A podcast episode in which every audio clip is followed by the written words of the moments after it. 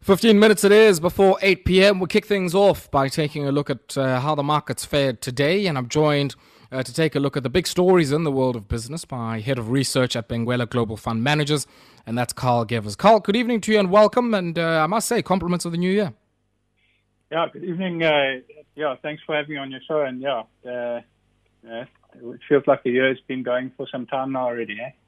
I can imagine. I can imagine. Thank you so much for taking time out to speak to us. Big story of the day certainly coming out of the central bank today. And uh, I was saying earlier on to my colleagues that I certainly side with the two members of the Monetary Policy Committee uh, who proposed a twenty-five basis point reduction in the prime lending rate. But uh, it seems they were outvoted by the other three uh, who held a view that uh, rates must be kept on hold.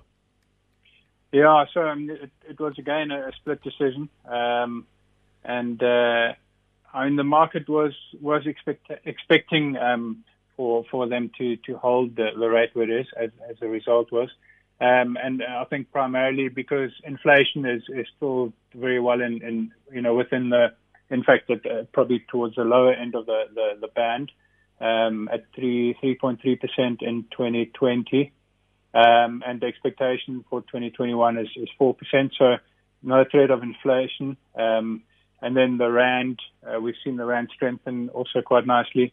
And with the, the, the extensive U S uh, stimulus causing a weak dollar. So those two elements would have certainly um, motivated the hold. Um, the one that, as you mentioned, uh, could motivate a cut is the um, economic recovery that's under pressure with the second wave that we're seeing.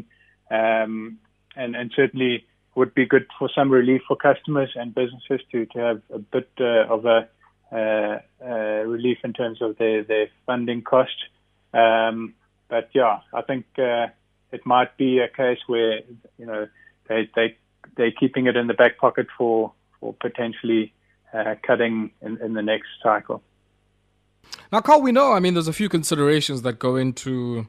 Um, you know, making this kind of decisions. They look at administered prices, they look at, um, you know, uh, uh, exchange rates and, uh, uh, of course, the Brent crude oil price and where all of that is. Uh, uh, what do you make of how that factored into this, this decision with where the RAND is, with where the oil price is, um, and, of course, the expected path for administered prices like electricity, water and everything else? Yeah, I mean, I, look, I mean, the, the expectation in terms of inflation Is, is a mere four percent for twenty twenty-one. So I, I certainly don't think there's, in the near term, um, much of an inflationary uh, threat. Um, the RAND, I think also, while it's it's strong, um, given the, the weaker dollar, I think it might be a case of, of just uh, uh, keeping rates where they are while we can, um, and potentially have uh, keep keep keep a cut uh, for, for later in, in, in the, the first half of the year. I, I'm, I'm pretty sure there will be a, a cut in, in, in the first half. Um, but yeah, I think for now, the the elements that would uh, cause a, um, a cut mm. to be to be required aren't, aren't quite there in totality. Okay. All right. Karl, I want us to pause here for a second and uh, take a quick spot break. When we come back, we'll take a look at uh, some of the retail uh, sales data that came out uh, uh, for the month ending in November twenty twenty. And it seems, yeah, Black Friday didn't bring, I guess, uh, all that uh, it had promised, uh, what with COVID nineteen in twenty twenty.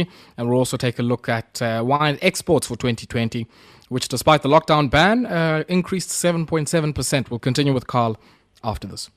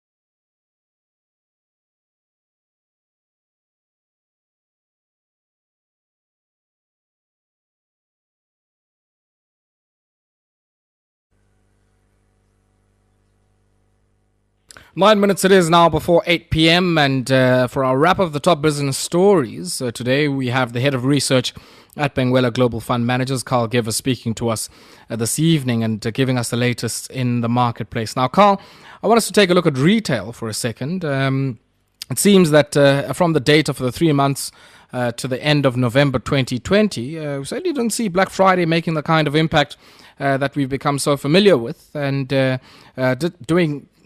little to nothing to salvage, I guess, uh, the sinking retail sales numbers. Yeah, I mean, certainly, uh, I think Black Friday was, was a, a bit of a dud this year, given the, the circumstances, and, and the numbers do show it. Um, so November sales were four percent lower um, compared to the same month last year. Um, so certainly, uh, and that's, you know, like outside of... Uh, You know, there were no lockdowns really in, in November. It is purely that the consumer is under pressure. So, um, yeah, retail sales are certainly struggling. Uh, consumer is quite weak. And I think what, what really shows is the uh, specific category, uh, categories that are under pressure. You know, other, other items like jewelry and so on, down twenty-six percent. Uh, clothing, also the discretionary element um, that, that's really under pressure. Um, whereas on, on the positive side, we, we've seen um, uh, things like D I Y or, you know, hardware um, actually doing uh, being quite strong um, as people maybe focus their, their finances on, on, on the more important areas in their life. No, no, no. I, I guess, I mean... At the time, a lot of people were making, uh, you know, a lot of suggestions that people were going in there trying to buy durable goods, um, you know, and uh, probably not spending as much, I guess, on, on the fast-moving consumer goods. Uh, did we see that coming through in some of the retail sales data?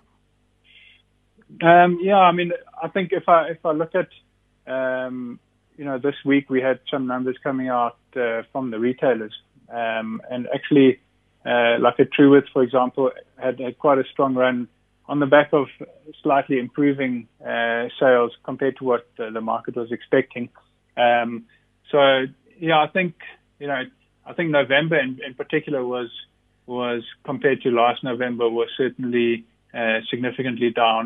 Um, so, and across all the, the retailers, Black Friday sales were weaker than, than the prior year, given also the footfall um, that, that isn't there, given the social distancing element, whereas before, you know, you could crowd um, everybody into into the store. So I think it was just, uh, besides the consumer being weak, also a, a scenario of um, people staying away from, from the bricks and mortar stores. Mm, mm, mm. It's quite an interesting one, and uh, I guess if we think about this also in the context of muted consumer demand in the economy, I mean, we saw in the manufacturing numbers uh, that had come out a few weeks ago, uh, a big chunk of, I guess, the capacity underutilization that we see at a factory level having to do with, I guess, weak uh, uh, or insufficient demand. Yeah, I mean, I think uh, um, after a bit of pent-up demand that we saw, um, especially in, in, the, in the food and, and so on, um, I think a lot of, even from what I've heard, is a lot of the, the food producers' facilities, uh, warehouses are full, and uh, they've actually had to hold back on, on production, and, and that certainly...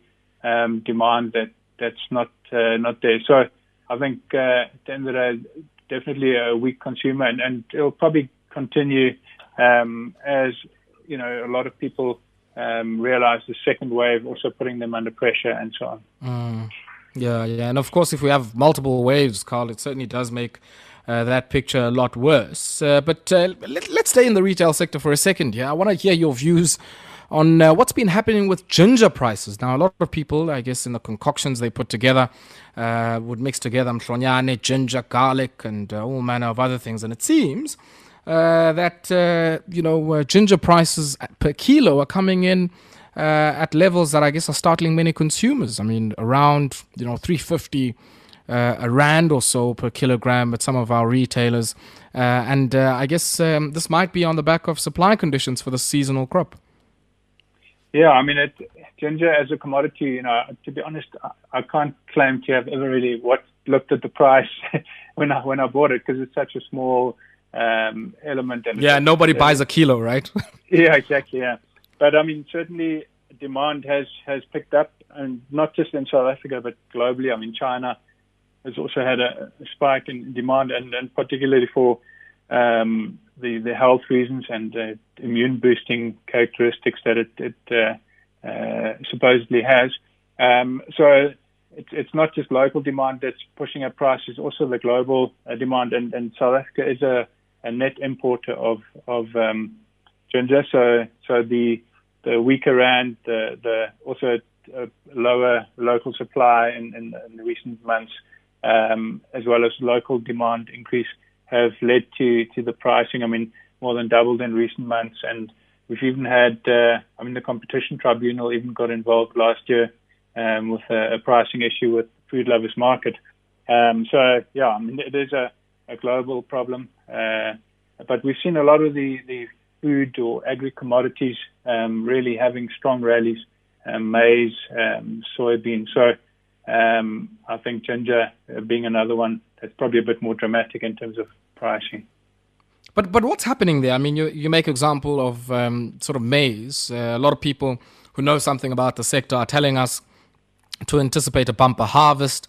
Uh, uh, what implications is that going to have, I guess, uh, for food prices in general? We know maize is not only just a staple, but a major, I guess, uh, feedstock into the poultry value chain and other value chains as well. Yeah, it'll have a it'll have a big impact on on uh, food uh, price, you know, production uh, costs. Um, like, as you mentioned, for feed, you know, chicken feed, um, soybeans and maize form a big portion of that. So um, it, it certainly will bring some pricing pressure. And, uh, I mean, the, the reason why it, it sounds, you know, it sounds a bit odd that we're having a bumper harvest and, and yet um, the, the maize price is, is quite high. Um, it's also, again, the, the international or the global environment where the maize price is high. So, um, It, it then reverts to, to export parity um, if we are if we export for that year. So then local prices do do go up. Mm. And and I mean, just in general, I guess uh, uh, these are, one would think, some of the issues that, um, as we think about successive waves of this uh, virus, that might uh, either be potential reprieve for consumers, or I guess uh, when it comes to certain product lines, uh, are probably a bit of a challenge. Yeah, definitely. I mean, you know, it's almost scary if one thinks there'll be another wave, but uh, the likelihood is, is quite high, given that, you know, our vaccine rollout is also going to be uh, slower than, than uh, you know, other countries, um, and it takes a while. So um, we probably have twenty twenty-one to still um, contend with in terms of getting getting more waves. Um, so, yeah, I mean, it, it certainly, I mean, the supply chains get impacted. Um, the the actual production gets impacted. So all of those are actually elements that, that push up the cost. Um, and and then uh, generally, I think we'll we'll see, at least in, in terms of food, we we probably see some price increases uh, in, in this year. Yeah. And then, Karl, I mean, what do you make of uh, wine exports in twenty twenty? I mean, we, we heard, I think earlier on this week, of a court challenge by a few family-owned farms in the Western Cape uh, taking the government to court for the lockdown uh, and uh, I guess its effective prohibition uh, of the operations of uh, some of these entities. But it seems the export market uh, continues uh, to imbibe South African wine. Yeah, I mean, I, I was quite surprised by the export numbers. So, you know, in terms of, of uh, rand uh, value export, um, they were up seven point seven percent. Um, volume marginally up, I guess, because uh, the, the rand would have weakened uh, over over the last year. Um, but I think uh, quite a reasonable, um, you know, number. But I think there was also a very good harvest, so um, they did produce a lot more um, after a compar- comparable twenty nineteen where they were under pressure in terms of uh, production and volumes. Um, so yeah, I mean, bottom line is, Uh, they did make a plan and, and get uh, significant exports out, um, with the U K, Netherlands, U S all, all growing. Um, but they certainly are under pressure with the, the local alcohol sales ban. Um, and on top of that, if you look at the wine industry, there's a big tourism element to it as well, um, that, that's uh, obviously suffering. So at least the, the wine side export is working, but uh, I think in terms of the, the tourism element, uh, certainly under huge pressure. Um, mm. And they are quite a, a big employer, the industry direct, directly employing about three hundred thousand uh, people. So um, it's not an industry that one can just uh, ignore. It is quite significant sure, sure. To, to, to the economy. So, so Karl, one of the things you were saying was that, I guess, even with the lockdowns we saw last year, that the industry was still able, I guess, on the tradable and export side of things, to still service some of their markets. We've heard of some challenges around storage uh, uh, of the wine in the country and the implications that a glut in that space has, and not just for the domestic market, but for, for the export market as well. What is the likelihood that we'll, even with the lockdowns and the current lockdown that we're in, that we'll see the same kind of export performance, uh, what with all of those operational challenges for the sector?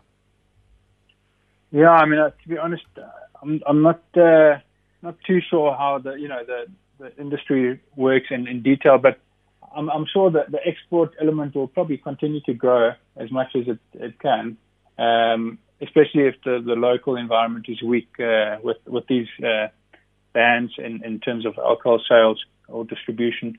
Um, so I think the avenue that, that is still open is is the export uh, uh, market. I mean, in terms of uh, capacity, I'm not too sure um, how easy it is to to grow, um, but uh, I think certainly the the global the brand of, of the South African wines is actually quite uh, well sought after internationally. So, um, with a slightly weaker rand, also um, making us a lot more competitive. Sure.